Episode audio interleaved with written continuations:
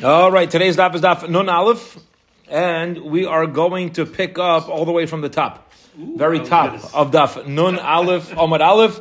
Chevra, we have an incredible daf ahead of us as usual, and today's focus is going to be on Rekev. Okay, Rekev is corpse dust that we explained gives off tuma to a nazir. It'll cause a nazir to enter tuma protocol.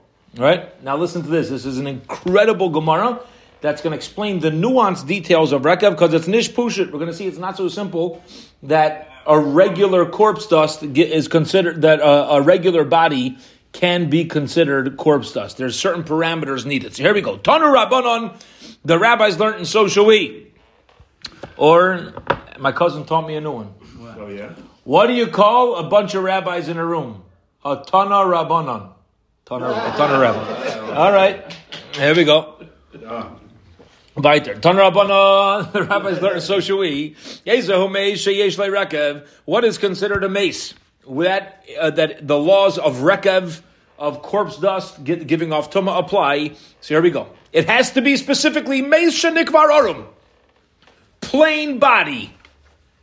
The body was buried with nothing else, with no clothing, no shrouds, only the body. It was buried. We don't do that. Ba'arain shalshayish.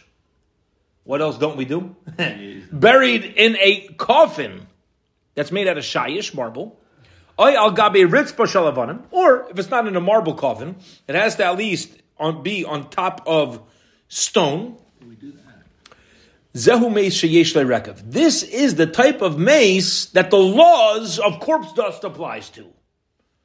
But what happens, Nick, var biksusai, what happens if you bury the body with coverings, with ksus, ba'arain shal or in a wooden coffin, or if there's bricks that disintegrate along with the body. This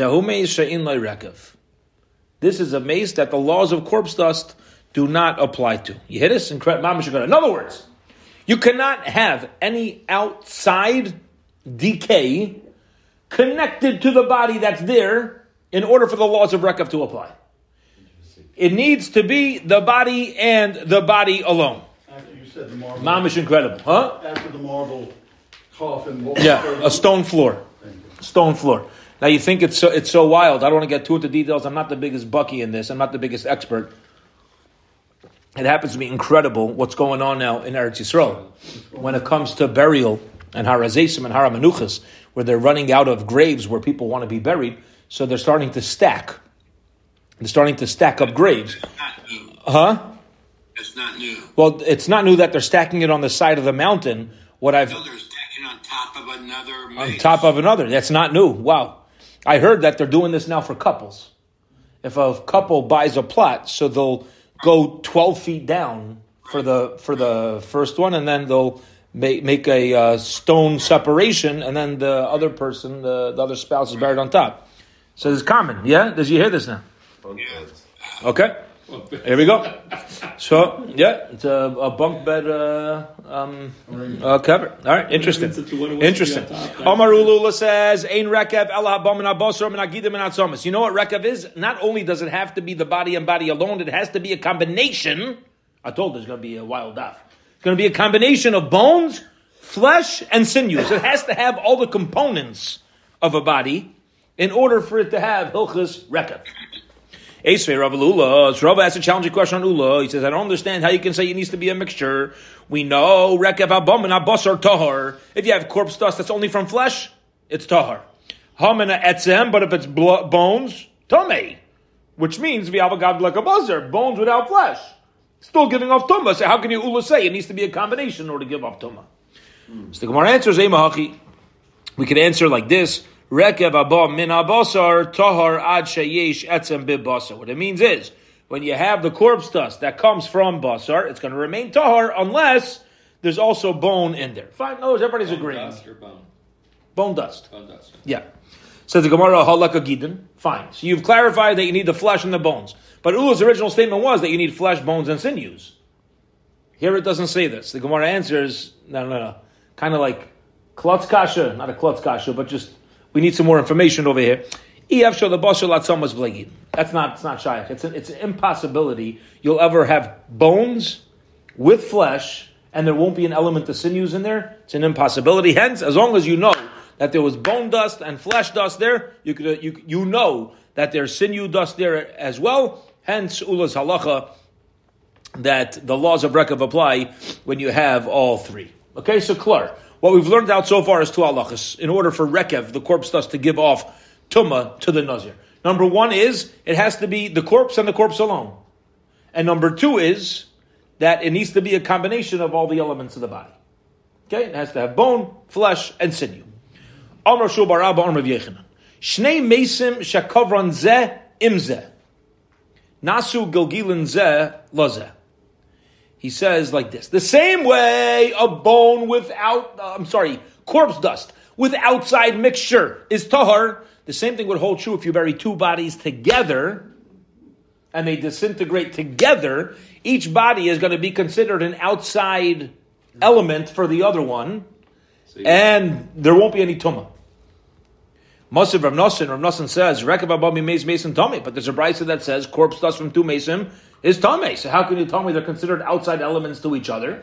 If they're outside elements, you shouldn't have tummy Rekav.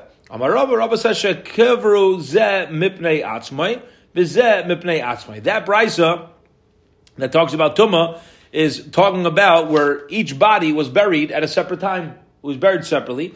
Ver kivu, v'amdu amalai tarbat rekav. And ultimately, together, the two bodies ended up being a a uh, a uh, uh, have a tuma of rekev. Okay, in other words, like this: when each body decomposed separately, so now you're not going to have one corpse dust. That's a combination of two, because again, each one was separate. So you have one, call it.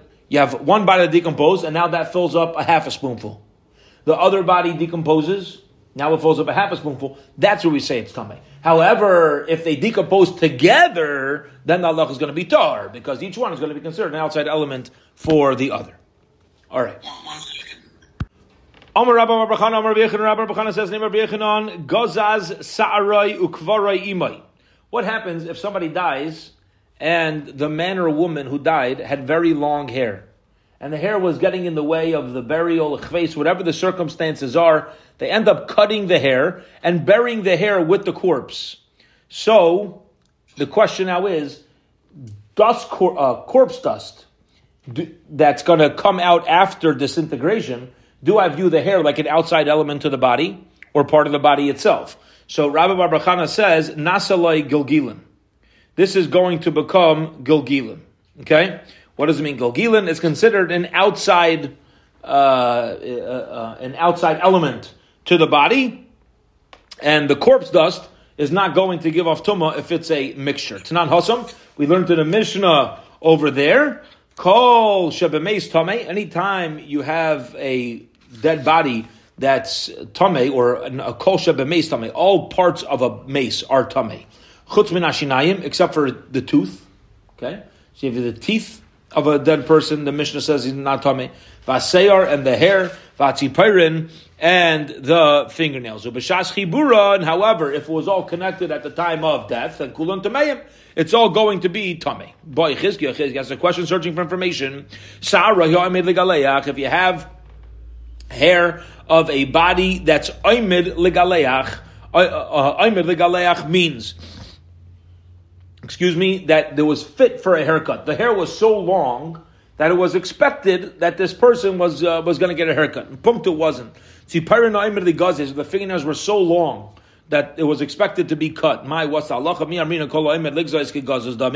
and therefore it's considered tahar. It's not considered even part of the body because it's meant to be uh, cut.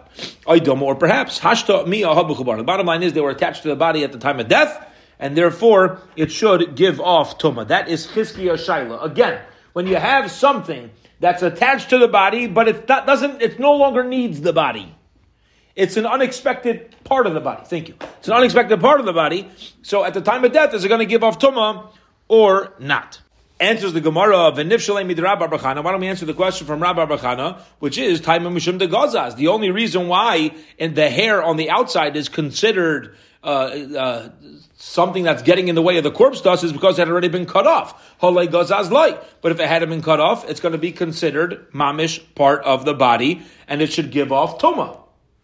Yeah? So the Gemara says, no, you will not be able to bring a proof from Rabbi Barbachana because Zachi Gomar, what Rabbi Barbachana is saying is Gazaz Harezel Gulgilim. He says if he cut the hair, then we know for sure it's considered an outside element. But do you have a raya? Do you have a proof about loy gazaz? Let's say he never cut it off. So uh, uh, uh, gazaz, um, loy gazaz mi Did he mention anything about loy gazaz? And never you have no raya. In other words, like this says the Gemara. We said that if the hair is cut, it's considered an outside element, and if you have corpse dust, it combines to get in the way of of tumah. There's no tumah here. It's considered an outside element. We tried saying that's going to be a raya. I have a proof from there that if it wasn't cut, must be okay. And the Gemara says, no, not necessarily. Maybe the reason why he mentioned the cut hair is because he also was masupik about uncut hair. It's not shy. That's a shaila. What's that shaila? It's not if they have a body buried without any hair. And if otherwise, it's not shy. Nobody said the body has no hair. We're talking about hair that is long enough to that is expected so to be, to be clipped off. Before it's a shiloh. Yeah, not, okay. not not no hair. Not no hair. Okay. Yeah, sorry. Ain't a chanami. Yeah, we're not dealing with we're not dealing with any hair on the body. We're dealing with there's a, a, lot of hair on the head, and nobody took care of this person before they passed away to give them a proper haircut. So we want to know that extra hair is getting in the way. Next shaila. Boy, Rabbi Yirmi. Rabbi Yirmi asked a question searching for information. Rekav abamina okev mahu. Listen to this is murdik. We said if there's an outside element to the corpse, so the corpse dust does not give off tumah. Ready for this? What about the heel? Now, every person's heel, unless you're coming straight from a, a scraping or whatever they call it, right, has dead skin. Has dead skin. So if you have corpse dust that comes from the heel, how do you view it? How do you view it? Is this considered something outside to the body, and therefore hilchos rekev tame is not going to is is out the window, or not? Kigar mina mace. Do we say that the is of rekev come from the entire body? Okay. Um, but that which comes from the heel does not give off tuma. Or maybe we say there's taka no difference because the mice of the callus, the, the dead skin, is still connected to the body, and it's all a chelik of the body. So that's the shaila of Rabbi Yirmiyah Toshma. Come and listen. The Tanya of Nasim Rabbi Nasim Rabbi says, "Rekav abam mishnei mesim tamei." If you have rekav corpse dust that comes from two mesim, it's still going to be tamei. V'yisolka daita loi. If you're going to tell me that that which comes from the heel does not give off tuma, so zil hacha. You, you, should go over here. Doma derech akev kaasi, v'hacha doma derech akev kaasi. You should say about each corpse touching the other one that maybe some of the dust is coming from the heel, and it should be considered uh, it should be considered uh, an outside element. Okay, says the Gemara, no, because eat the erkiv kuli mace. If you're dealing with an entire body that was rakav that is already decomposed, the kaasi derech akev and you're going to tell me that the dust that came from the heel is together with it, then hachanami. Everybody would agree that the the corpse dust that came from the heel will zikr be considered part of the overall body. Everybody's going to be in agreement about that. Um, but over here, kegain the irkiv chad Here, maybe we're dealing with the entire body is not yet decomposed. A specific limb has decomposed. And in that specific limb, the corpse dust has from the heel. So there we say that's where our shaila is. My, what is the halach? Okay. In other words, we want to know when the entire body has not yet decomposed. How do you view the heel? When you look at the entire body, nachamo. Let's say this again. When you look at the entire body, so then we'll agree the corpse dust from the heel, even though it was callous, we're going to say it was connected to the body, it's a chelik of the body, and and uh, it, it's going to combine to give off the tuma of of the mace of the rekev. However, let's say I don't have the entire body; it's only a part of the body. Then maybe it does not apply because the callus of the heel is not necessarily part of any part of the body. Of the entirety of the body, yes. A specific limb, not necessarily. So there we have a shaila, and the Gemara says teku. We're unsure as to how to view corpse dust. All right, so Rabbi Yirmiyah shaila about rekev habam in ha'akev to a specific uh, decomposing with a specific limb. We don't have an answer to that shaila. All right, next shaila. Boy, Rabbi Yirmiyah has another question, searching for information. Ober b'mei isha. What about if you have a fetus inside of a mother? Havi golgalim do we say you have a you have a mother who passes away and she was expecting, and now the bodies decay together? Do we view it as two bodies? And if it's two bodies, then we learned if it's buried together, two bodies buried together are considered outside elements for the other. Uh, Eloi, or not. Maybe we say since the baby's inside the mother, it's all considered one body, and the pregnant woman's body will give off Tumas Rekev. Because it's considered one entity. The baby and the mother are not considered outside elements for each other. Okay, that's Rav Yirmiyah. Now the Gemara explains. Kivan the Amar Mar. Since the Tana taught us Ober Yerechimai, that we consider a baby to be like a limb of a mother. So one tzad, one viewpoint would be Hilkach Gufahu V'layavagolgalah. So now the baby is not considered an outside element to get in the way of Tumas Rekev. It's just a mere extension of the mother. It's another limb of the mother. And there will be Tuma, Idoma, or perhaps Kivan Desaifai Latzes. Since this baby is not staying with the mother long term, see a regular limb, a thigh, an arm, a finger is there naturally as long as the body's there. But a fetus inside of a mother is not meant to be there permanently. So since it's on its way out, it's, it's not going to be there permanently. Kivan the says eventually it would have come out. Mifrash Parish Mina, we consider it to be a separate entity from her, and therefore the corpse dust is going to be considered an outside element to the mother, and there's not going to be tuma.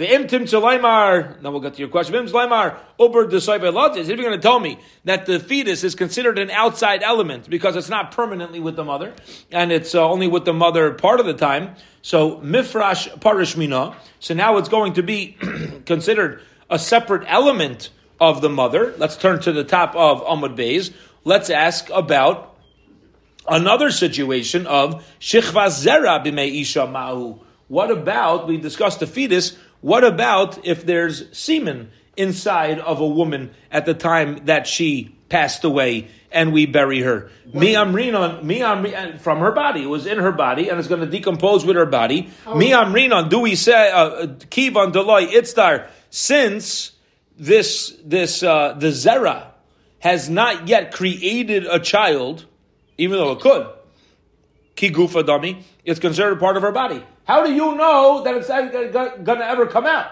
Maybe it was going to be there and stay there to make a baby. So kigufa dami, it's considered her body. Aidoma, kiman dami alma since it starts from outside her body, loi, it's going to be considered a combination. All right, everybody scream at me. Go. How would anybody know this? No, it's not going to ever make a make a baby. It's not going to. Uh, how do you? Why? Why not? How do you know? First of all, it doesn't use all the zera anyway. You, okay, but how do you know which one? How do you know which one? I want to just say something. Now that we uh, had our thoughts. I still have my Yeah. question. though. Okay, so you ask me a question in a second. The the Rishonim are bothered by this. Like, what exactly is this situation? What's happening?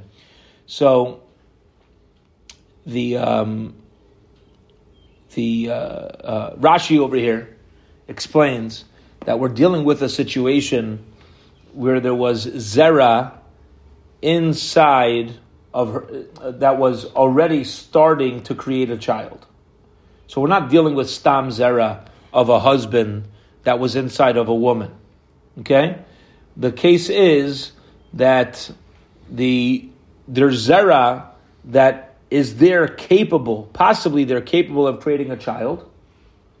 We asked about what about the child itself. Now we're asking what about when the zera is there, capable of creating a child, but the child hasn't even yet been formed.